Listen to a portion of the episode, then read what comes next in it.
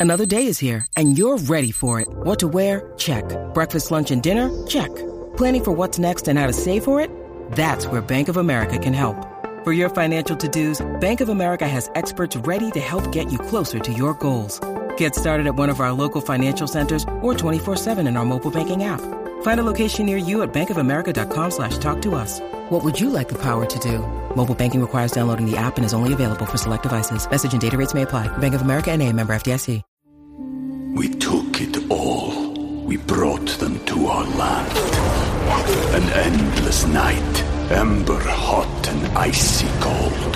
The rage of the earth. We made this curse. Carved it in the blood on our backs. We did not see. We could not, but she did.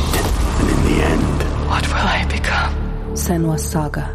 Hellblade 2. Play it now with Game Pass. Hi there, this is Seth Abramovich, senior writer at The Hollywood Reporter, and welcome back to a fifth season of It Happened in Hollywood. This is the podcast where we bring in directors and actors and have them talk everything they know about the making of one specific project. And uh, we have a great lineup for you this season, especially since we have our first Tom Cruise movie on the lineup. All that and more after this on It Happened in Hollywood.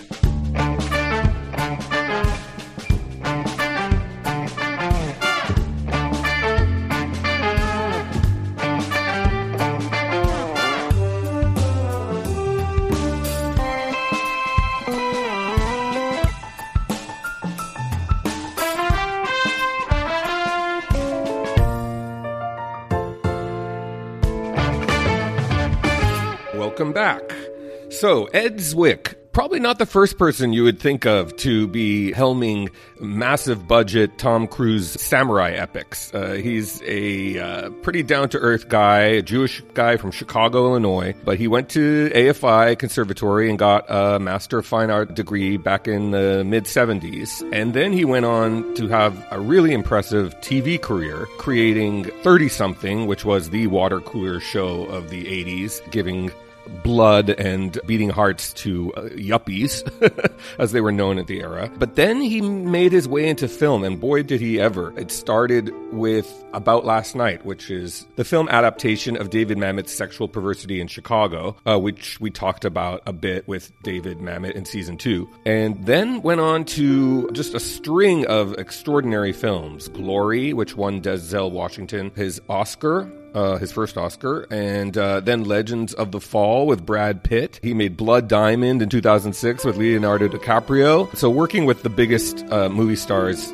in the world, and the biggest, perhaps, is Tom Cruise in 2003's Last Samurai. It's a fascinating conversation, and it, he talks more about it and the rest of his work in his new book, Hits, Flops, and Other Illusions My 40 Something Years in Hollywood. So without further ado, here is Ed Zwick talking about the making of 2003's The Last Samurai.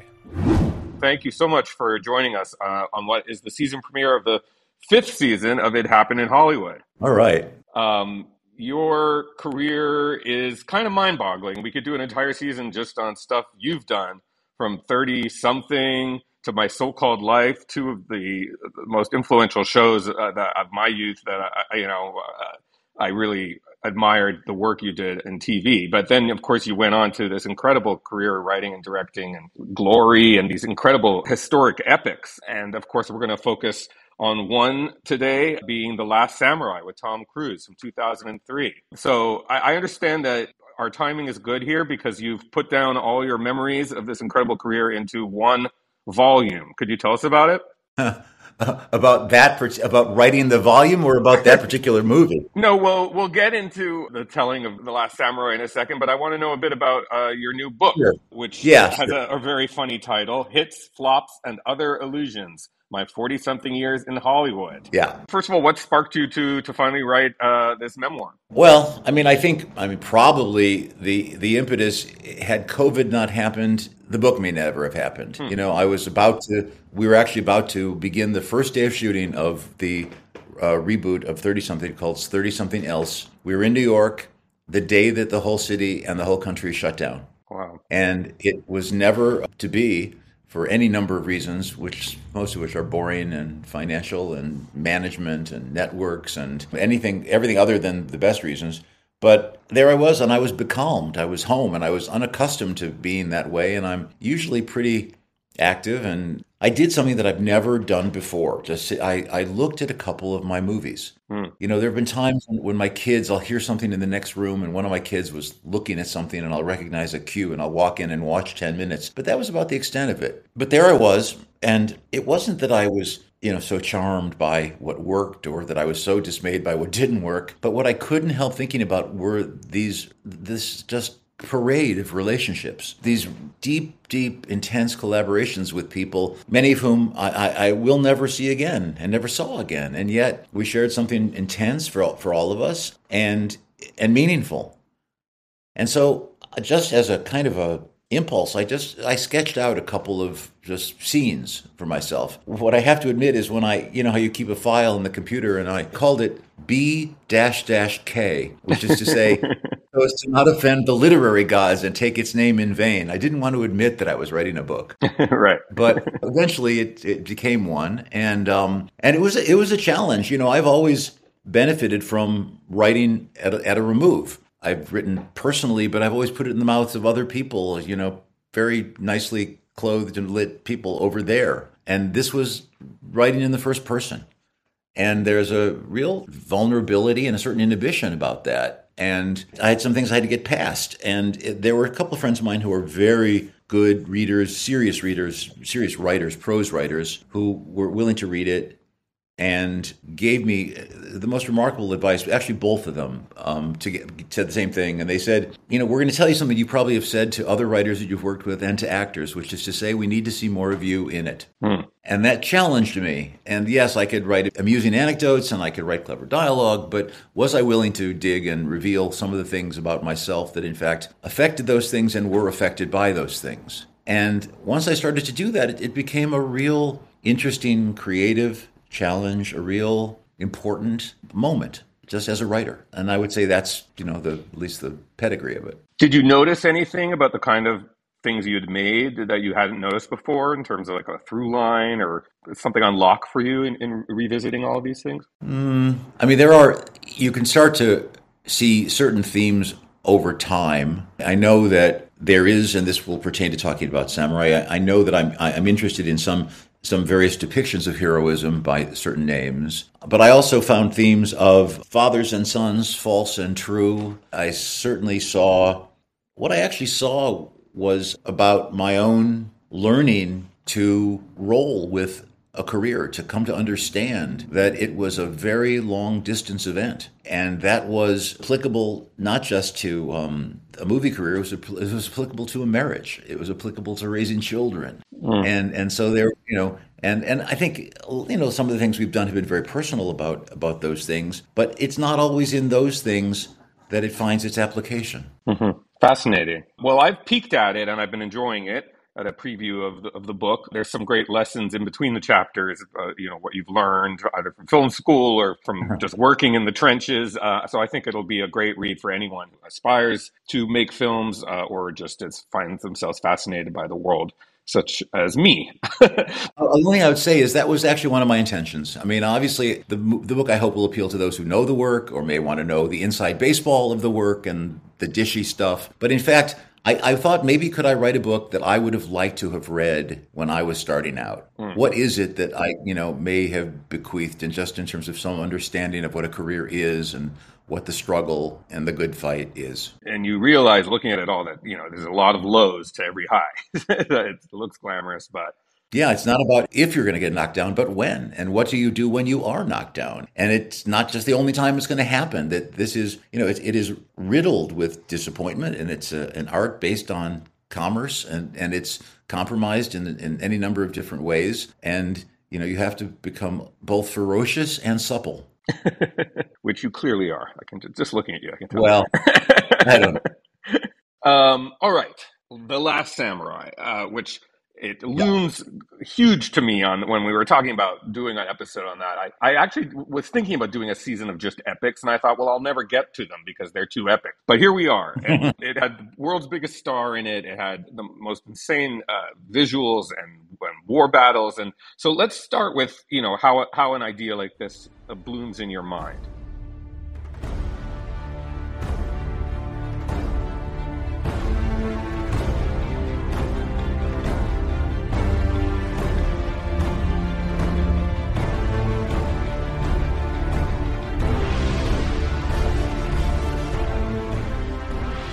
Oh gosh, it, it's such a long, like a lot of things for me. I mean, you know, Legends of the Fall is something I read when I was 21 and didn't get to make till I was uh, close to 40. In this case, I was even younger when I, I took a course in college and read a textbook about Japanese history, and it told of this character named Saigo Takamori, who was referred to as the Last Samurai. And the name of the book which is a great name. The book was called The Nobility of Failure. Hmm. That stuck with me, and I kept that book. And then when I first came to Hollywood, this I'll get there. This is a this is a long tale, and, and you asked, but absolutely. When I first came to Hollywood, the first real writing job I got for a studio was a pitch that I made to Fox about. Uh, it was called The Heart of the Mountain, Mm. and it was about an American, a sort of soul sick, fucked up GI in Korea who is involved in a sort of traumatic incident and he comes back and he's not doing well in civilian life and they offer him a job to go be part of a military liaison to the CIA to go into Tibet where the Dalai Lama is being threatened by the Chinese and to try to help escort him out of Tibet. Hmm. And what happens is his plane crashes and he ends up losing three toes and being locked in the lamasery and he meets this lama and then he finally makes his way to Lhasa and ends up participating in that escape but doesn't make it. And it's not this story, but it has in it this idea of a Western man's encounter with certain Buddhist philosophies and certain different cultures. So that's another start. And then there was a script. It was about a cattle drive in Japan, and it was a, a, silly script. But but I was working. John Logan and I had become friends, and John Logan, the screenwriter of Gladiator, and John Logan, the screenwriter, right? And we were trading stories back and forth. We wanted to write about the wobbly union busting and hard rock mining in 1890s. We wanted to write about Upton Sinclair's race for governor. There were any number of things we were kicking back and forth, and that happened for almost a couple of years. And then this thing came back to my mind, and I wrote John, and he said, "Let's do that." And it was different days in Hollywood. Um, John had just written Gladiator. I had had a certain amount of success with you know films, and we went and talked to Lorenzo di Bonaventura, who was at that point the president of Warner Brothers. I walked into his office and I said, "This is the story." In fact, John wasn't even with me at that moment. John was maybe on the phone, but but it was 20 minutes, and Lorenzo said, "Yeah, okay, let's let's let's develop that." Hmm. There was no team. It was no running it up the flagpole he just liked i mean he was interested in, in, in, samurai culture. He was interested in action movies. He was interested in me and john. And so uh, we began to do our own research. And that was a you know a real period of time. And john was getting very busy at that time.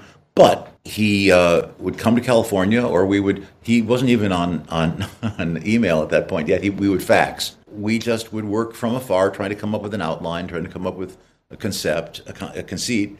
And eventually we came up with something and John went off to write the first draft and he wrote it and it was full of really wonderful things but the story wasn't really cooked. It just wasn't there and John at that point his his his star was very ascendant. Uh, Gladiator had come out and that had become a very big deal that John had written. He had forsaken some other things to do this thinking he could fit it in and then discovered he couldn't. And I knew that was going to be it. I made a kind of classic mistake at that point. I thought I had known Tom Cruise through a couple of interesting connections. Uh, he was friends with Rob Lowe and Emilio Estevez and Demi Moore when I was doing my first movie. So I had met him about last night. Of, last night, yeah. Mm-hmm. And then when I was doing Legends of the Fall, there was a moment that he was interested in doing it. And so at one point I flew to Wyoming, I think, and spent a day with him and and he was he was interested, but I think there were certain things about the script and about the character that he wasn't really relating to. And we met again in L.A., and in the nicest way, he just danced away as actors do, without ever quite saying no, but just without ever saying yes. And that's often how it happens. Mm-hmm. But it's now gosh, uh, maybe is it is it now ten years later or some long period of time later? I think that Tom would be really great to play this part, and so I sent him John's script, and he very kindly passed, and I was disappointed. And I remember it was Christmas, and we go to Colorado, the little cabin up in Colorado, and I've got a little office above the garage, and I knew I shouldn't have done that, and I was just, you know, moping. And in my office, I've got a lot of very interesting artifacts, things from cavalry photos of, of men from the 19th century. And I'd gotten into a lot of that when I did Legends of the Fall. So I had some, you know, familiarity with the period and with these men. And I, I read a diary, and it was a diary written by a cavalry officer.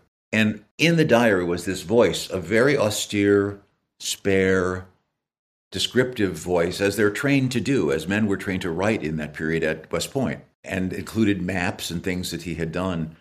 And I said to myself, damn, that would be the way to do this, would be to begin with this man and hear him narrate in a kind of unemotional way this thing that he was encountering, even as we, the audience, were watching it work its way on him emotionally. And I sat down, and in two weeks, I rewrote the script uh, a lot of John stuff that was great and stuff that I added. And I walked back into Lorenzo's office and I put the script on his desk and I said, Look, you don't have to pay me. What you have to do is call Tom Cruise's agent and say, I want to resubmit this. And he went, Yeah, okay. And it never happens that a movie star says yes a second time. At least in my experience, that's it's a kind of love affair that's gone south and you're past it. And lo and behold, we got a call that Tom wanted to meet. And things really start to change right around that point when Tom Cruise says he's really interested in something. You know, I've always fought a lot of battles to get movies made. They're not the most obvious choices.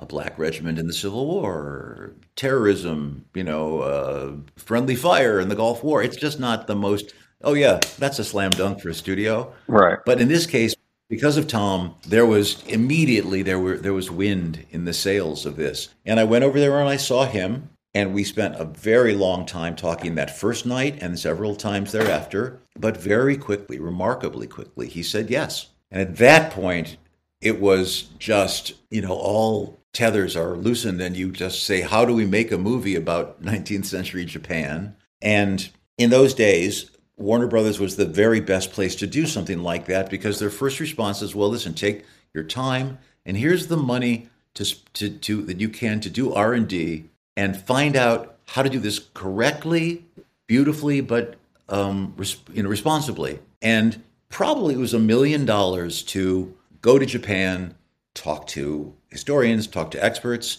go to, uh, as it turned out, New Zealand because I'd been there before with my children and my wife, and I remembered that that New Zealand is a north-south mountainous island. It, the vegetation is actually very much like Japan might have looked like back then. Of course, there's nothing like that in Japan left anymore, and you see that the minute you go there. And so we scouted it by helicopter. But how could we build the city there? And then somebody said, well, let's just build that city on the New York Street in Warner Brothers. Now we're suddenly on three continents. Wow. And that's just the beginning. There, there's a, uh, there's, I have a favorite story about, about that was told me by a, a great um, line producer. And the story, and I'll try to make it short, it's, it's how long is the coast of Norway? And you say, well, you look at a map and the coast of Norway is 1,800 kilometers. But then you get a better map. And the better map has all these little crags and, you know, things in it. And now you suddenly, now the coast of Norway is 2,100 kilometers. They said, well, let's get a topo map. And now you got to go and go up and down and move around, and there are little fjords and there are island. So eventually, the coast of Norway has climbed, just as you do your due diligence, from 1,800 kilometers to 3,000 kilometers. Hmm. And that's what happens with this scale, is that you you're discovering things about how to do something that nobody necessarily had done. A good example was how to put Tom in a a fight in a charge, fighting on horseback, and have his horse get T-boned and knocked over. Well, you, you can't do that to Tom Cruise and, and, live to you know to to make another movie. But you want it to be Tom Cruise. And there was no such thing as face replacement for that kind of thing then. This was really pre CG in many regards, almost all regards. And someone, Paul Lombardi, a brilliant special effects t- technician that I'd worked with several times before, started talking to people. He said, let's build an animatronic horse, an animatronic horse that you could train to go up and down and whatever, and whom you could then hit and it would go down and trap him under it. Wow. And I, I think that moment in the movie probably is not more than you know 12 seconds, but it probably cost many, many hundred thousands of dollars to just get that one shot. Wow. So what I'm just what I'm describing to you in brief, and it has its applications in every other way, which is to say, okay, you want to make the movie in New Zealand, all right?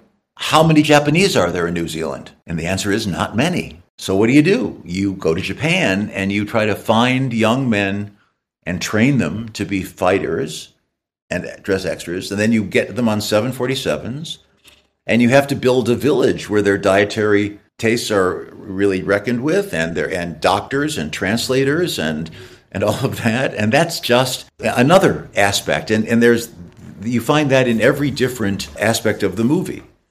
What what were the costumes like? What were the weapons like? What were the, how do you is, is there such a thing as a, a functioning Gatling gun? You know, for the end. Oh well, maybe not. Let's make one. you know, so it just tends to to be revealed. And all I'm talking about now are the technical sides, which in some fundamental way are the easy sides always because, you know, technical things are they're one to one, they're responsive, but people are hard. You know, people are the X factor always. And you know, uh, to to invite Tom into this process was literally, absolutely, just you know, a um, defining moment for for its success and for its ability to go forward. And I might have had some anxiety to think, is he going to try to come in Bigfoot us and try to tell us how to do it? And in fact, it was quite the opposite. He realized this was something we had dreamt and that we were going to do, and that he was going to serve. Now, that didn't mean that he didn't have a lot of ideas and a lot of really good ideas. But I'd also talked to other directors. I talked to Cameron Crowe, who was a friend. I talked to who else did I talk to? Oh, Ron Howard. I mean, there are people. You know, we we all talk to each other when it when it really is counts.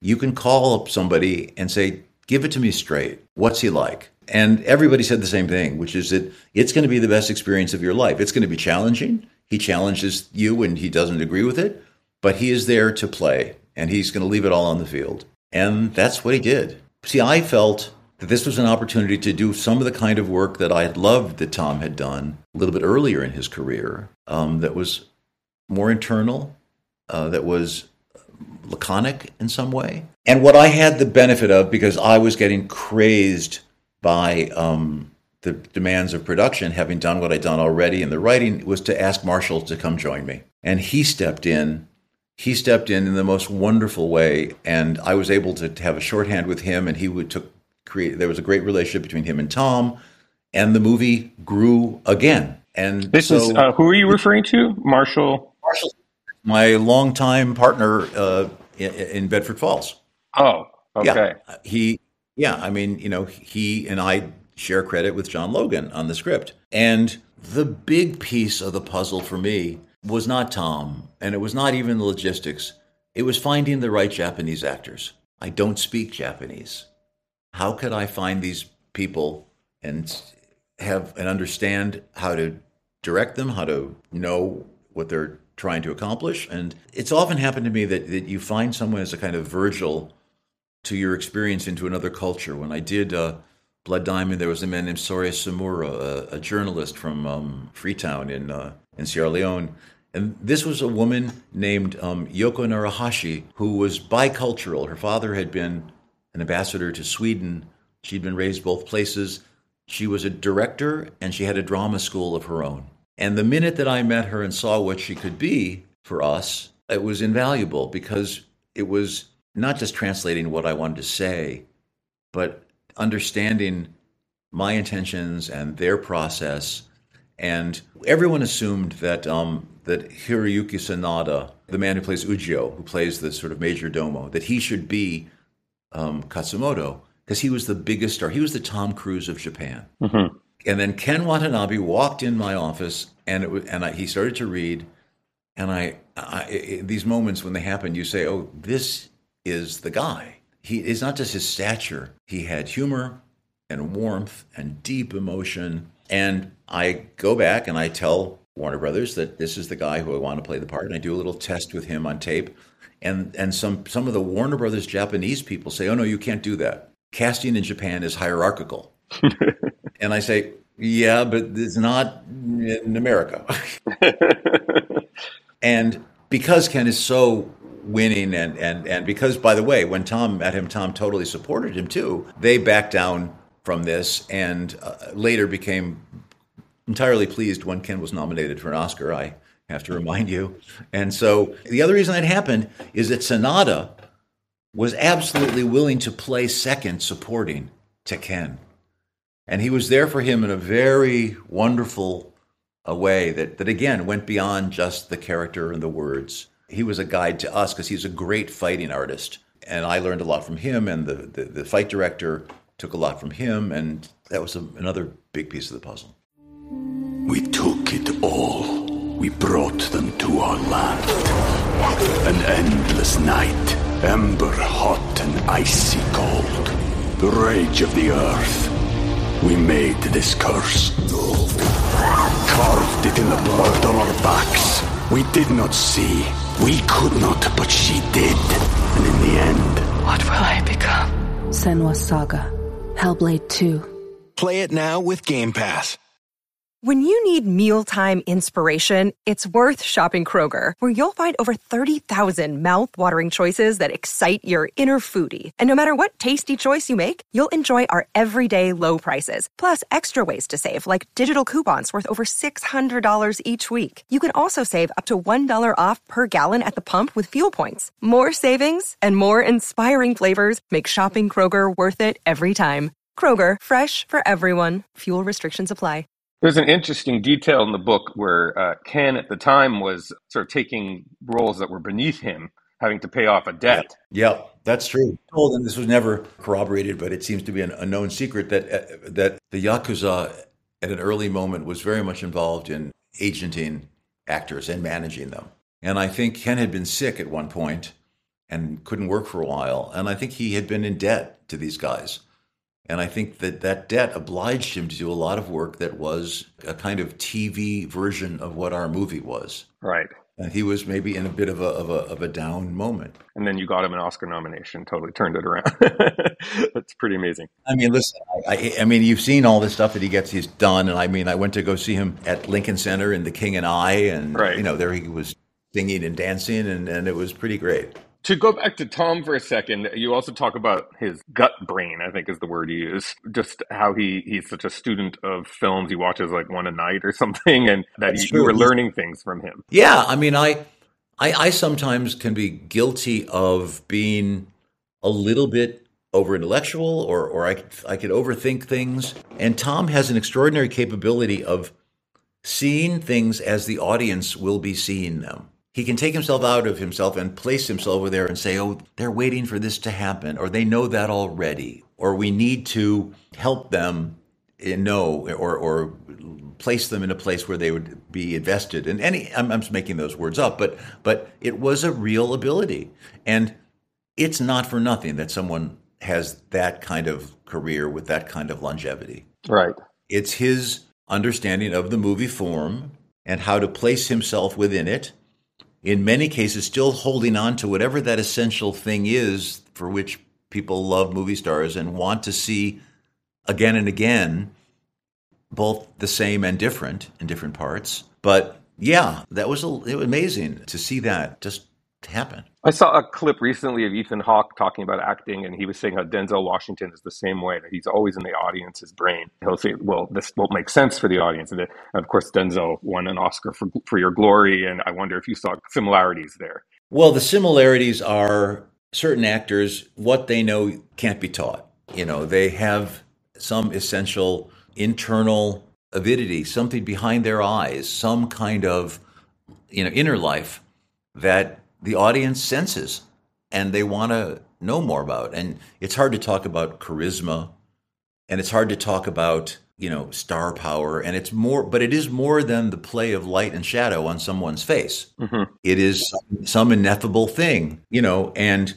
you probably wouldn't know that Denzel Washington's one of the funniest people that I've ever been lucky enough to have dinner with. Mm. He can make me laugh like nobody's business. He doesn't show that necessarily in his performances, but it's there, you know, and there's also um, a certain amount of anger that is there. And there's also something that I think about with great movie stars gone by that there's more than a little bit of fuck you. There's more than a little bit of I don't care what you think of me. Mm-hmm. I don't want to please you.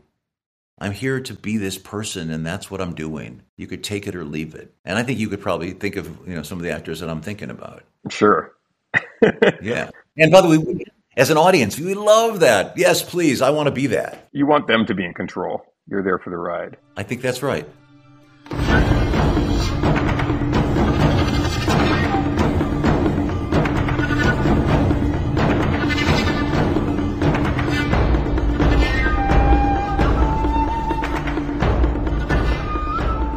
Another thing that I wanted to bring up was uh, there's a great story about when you finally get back to uh, Burbank or to shoot the scenes, and suddenly all some of the biggest directors in the world have mysteriously showed up on your set. Spielberg, Fincher, Cameron Crowe. If you, can you tell that story because it's so funny. I mean, it was actually, and we'd been in Japan for a couple of weeks. We shot at a beautiful, the, up at the monastery, where, which is Katsumoto's headquarters. We found this great place, and we could afford to shoot there for about two weeks, and that was all. And so we were coming back to Warner Brothers. We were doing a lot of work, and we built this whole stage. And, you know, word gets around when interesting things are happening. I remember when I was 22 years old, Michael Phillips took me to go onto the set of Close Encounters because it was just so cool, and I had to see it.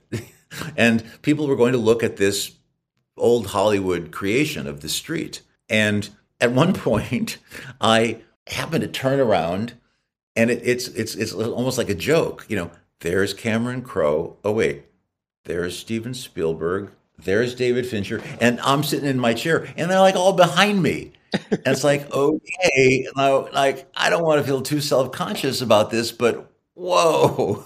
And the great part of the story is that they had all come to see Tom for various reasons, because I think, I mean, Cameron had made a couple of movies with him. I think Fincher was going to and then didn't. Uh, I think Spielberg then did. Um, I think that was War of the Worlds. And so they all had business with him.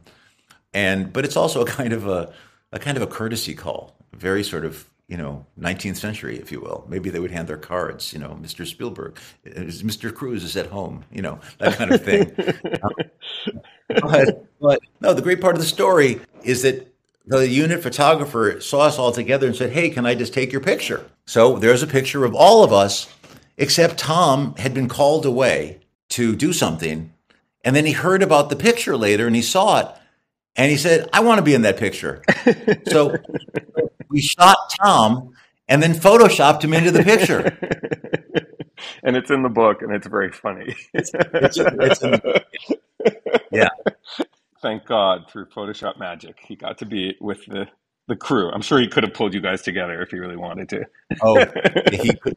and that's the power of him. That's why you were get, getting yeses on all these things. It must have been. It was it the most luxurious uh, experience of your life in terms of what the studio was saying yes to. I think this is something else about epic movies, and, and the famous story, of course, is Heaven's Gate. But every department looks upon this as an opportunity to do their best work, and suddenly it's a movie about horses, or suddenly it's a movie about costumes, or it's a movie about armaments. You know, and all of a sudden, your job becomes about trying to actually put your finger in the dike and hold down these people who are wanting to do their wonderful work, except that the perfect is the enemy of the good. And it has to be your job to say, no, our job is to make a great movie and not to make it about those things, but have everything fit into it. And that is a it's a challenge at how these things get get blown out of proportion. It's funny that you bring up Heaven's Gate. I shortly before his death, I interviewed Michael Cimino, and I was thinking about it while watching your film. Not that your film is like that, but that the, the scope, the, the scale of it, and the money on screen. Were you worried at any point? Oh God, like what if this is getting away from me, and I I don't know that, and it is a Heaven's Gate. Well, I mean, I you know the funny thing about my career is I've shot a lot of television in eight days. You know, hundreds of hours of it, in fact, and sometimes with my own money on the line, you know, for overages. So I, I can be pretty, pretty um, close with a dollar. So I had some sense of it, but at a certain point, you too drink the Kool Aid and you become Ahab.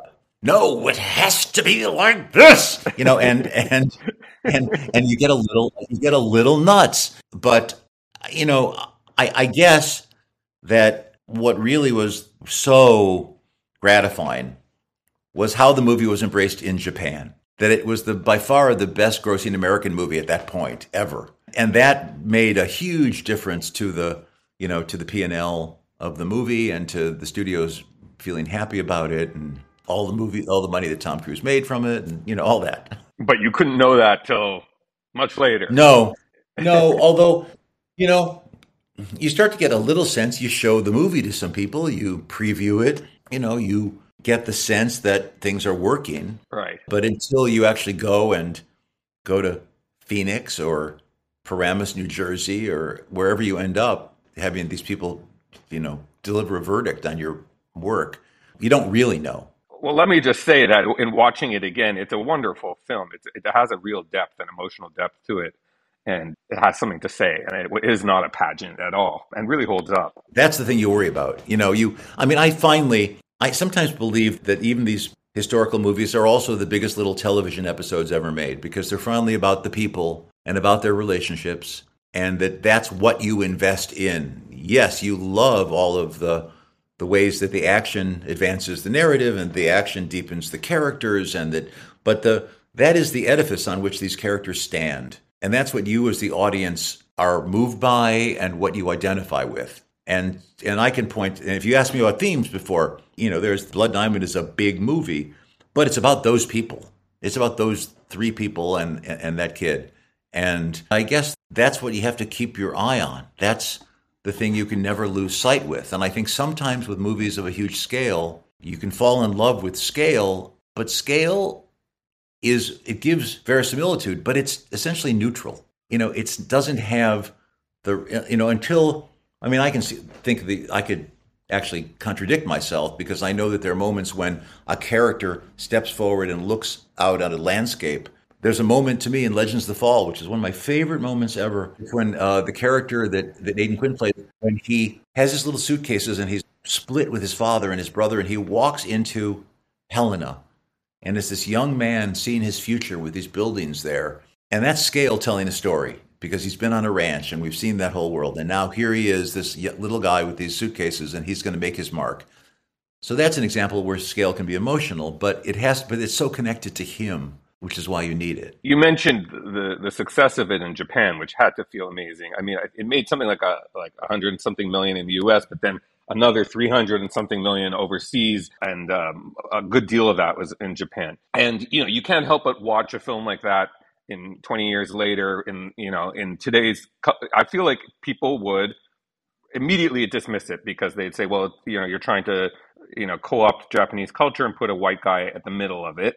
And I know it's been debated this whole white savior thing, and um, I'm curious what what you would say to it. I don't see it as a white savior film, but I'm curious what you would say to people who do. I mean, he is he is changed by them; they're not changed yeah. by him. And the Last Samurai is not Tom Cruise. The Last Samurai is Ken Watanabe. Right. That was what I always saw. I mean, Tom Cruise happens to be a very big movie star, and people are tempted to make those um, sort of assumptions, but it's not what the movie is. He goes deeper and deeper, and he is learning. He's not teaching anybody. There's something where he teaches a little bit about military stuff that he knows, but no, that's. I was never worried about that. You know, I'd had that conversation once before about glory, and my response was even a little bit different. Was, excuse me, this was the story. This was about a young white man, and it was about these black men, and you know, I was pressured at the time by the studio to make it more of a white savior narrative, to make it more about Matthew Broderick. But in fact, these men were in such a state of grace, and what they were doing was so remarkable and so penetrating, and I couldn't help but just turn my focus just toward them. Mm. And so did the whole movie begin to tilt that way. We had uh, Matthew Broderick on last season for Ferris Bueller, and we, the, the, you know, Glory came up, and I'm curious just now that I have you here you know, he, I think he was surprised you cast him. Why did you cast him? It was so out of uh, the norm of what he was doing. It was um, actually a fiat the, that unless I cast, he was the one time in, in that I've done this. Unless you cast Matthew, Matthew Broderick as that part, there will be no movie. No kidding. Yeah, that's how it worked. Uh, he had done Ferris Bueller. That was a big deal. However hard it might be to see the correspondence between Ferris Bueller and Glory, nonetheless, he was a deal. And in fact, it was a, it was the source of a lot of complications in, with us and our relationship when somebody at 24 years old is given that responsibility that he may not necessarily at the, that moment be prepared to take on. Was it Ferris Bueller that you that gave you the idea, or like what what performance led you to? No, no. Excuse me. Let me say it again. That gave them the idea. I had the script, and I had then worked on it, and then rewritten it, and I had this movie that I wanted to make. But it was not until they had Matthew Broderick signed that they would agree to make the movie. Oh, it was the studio who wanted him. okay. Oh yeah. Oh, yeah. okay. Uh, I had it upside down in my head. Okay, so he was sort of thrust upon you, but in the end, you were happy with it. Well, his performance is great in the movie, but we had a hard time together. We really did. It was You it was not a happy relationship. Yeah, we did. It's funny because I figured him and John Hughes must have been, you know, besties, and it, he said the same thing that he and John Hughes locked heads, uh, locked horns a lot. So there you go. Yeah, well. Do I look surprised? All right, sorry for the misunderstanding there. I think it's cleared up now. That's okay. All right, but uh, back to the film. Another uh, Timothy Spall, who I'm sure a lot Oh. of people know from the Harry Potter films, so wonderful in this part. Well, think of think of the opportunity.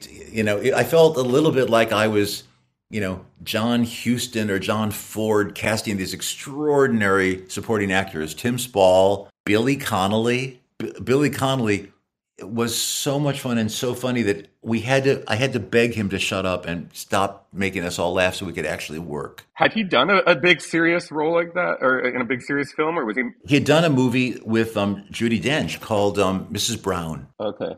And that was a small movie, but he was wonderful in it. And Billy Connolly and Tim Spall, and by the way, and, and Tony Goldwyn, who was, you know, another director there to sort of sympathize with what I was going through. hmm And in a scene like the uh, the battle at the end, Uh-huh. I guess you had already had you had done battles in Glory.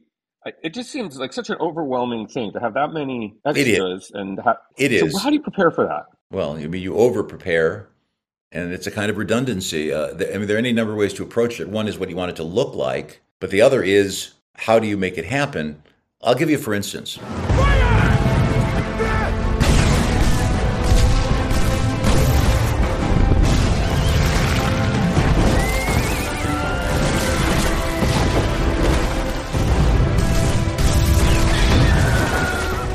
there you know there is a horse charge at the end and you want you've got a lot of horses and you've got actors on them.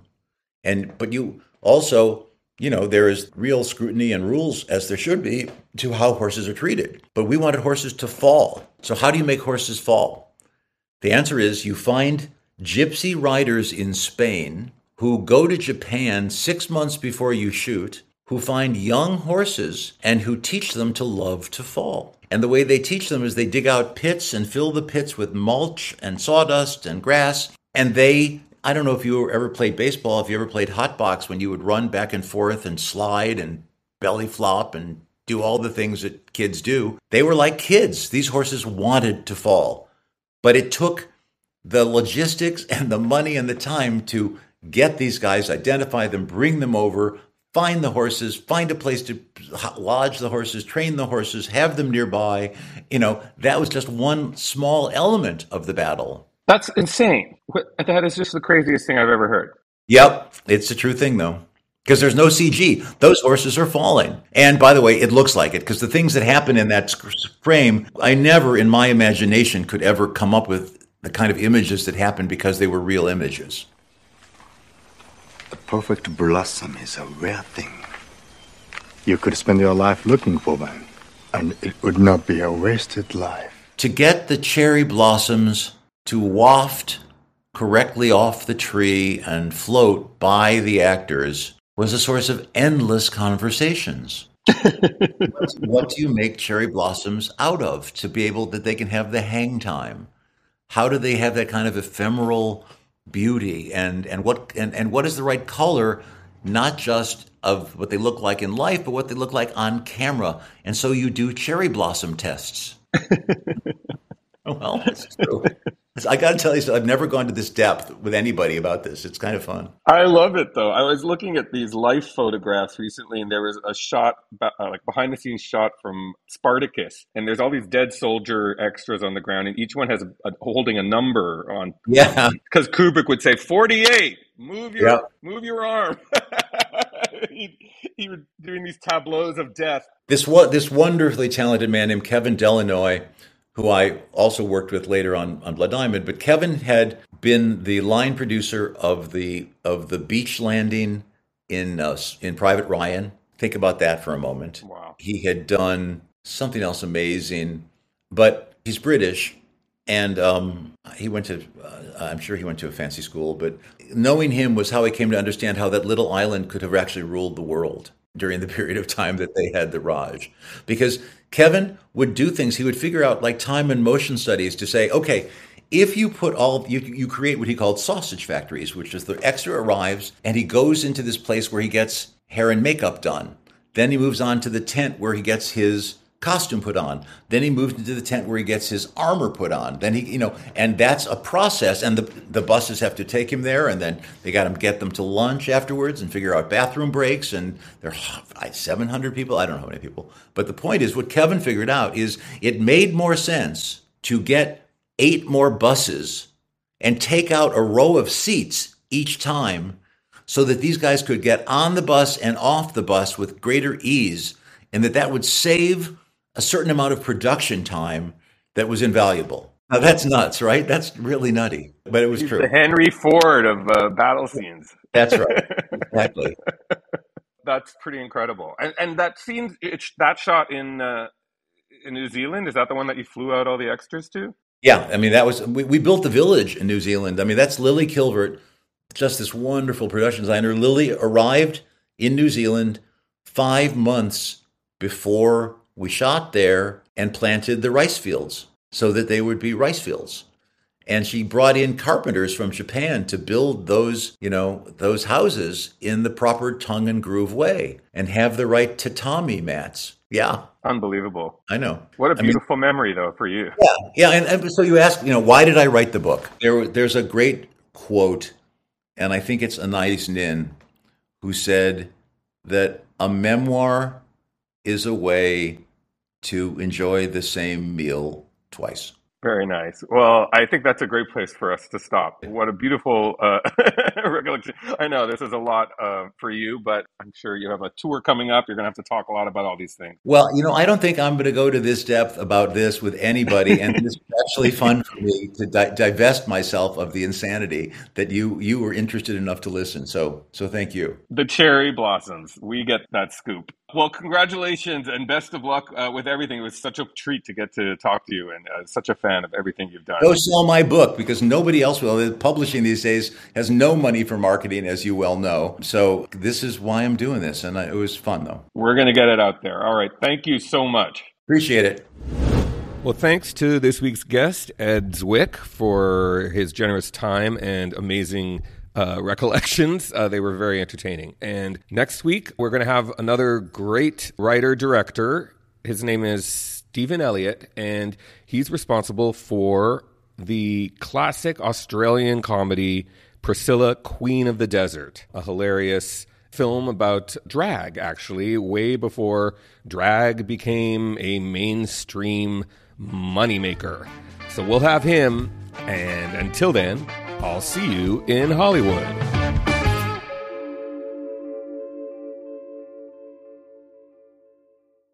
Hey guys, it is Ryan. I'm not sure if you know this about me, but I'm a bit of a fun fanatic when I can. I like to work, but I like fun too. It's a thing. And now the truth is out there. I can tell you about my favorite place to have fun Chumba Casino. They have hundreds of social casino style games to choose from, with new games released each week. You can play for free anytime, anywhere, and each day brings a new chance to collect daily bonuses. So join me in the fun. Sign up now at chumbacasino.com. No purchase necessary. VGW. Void were prohibited by law. See terms and conditions. 18 plus.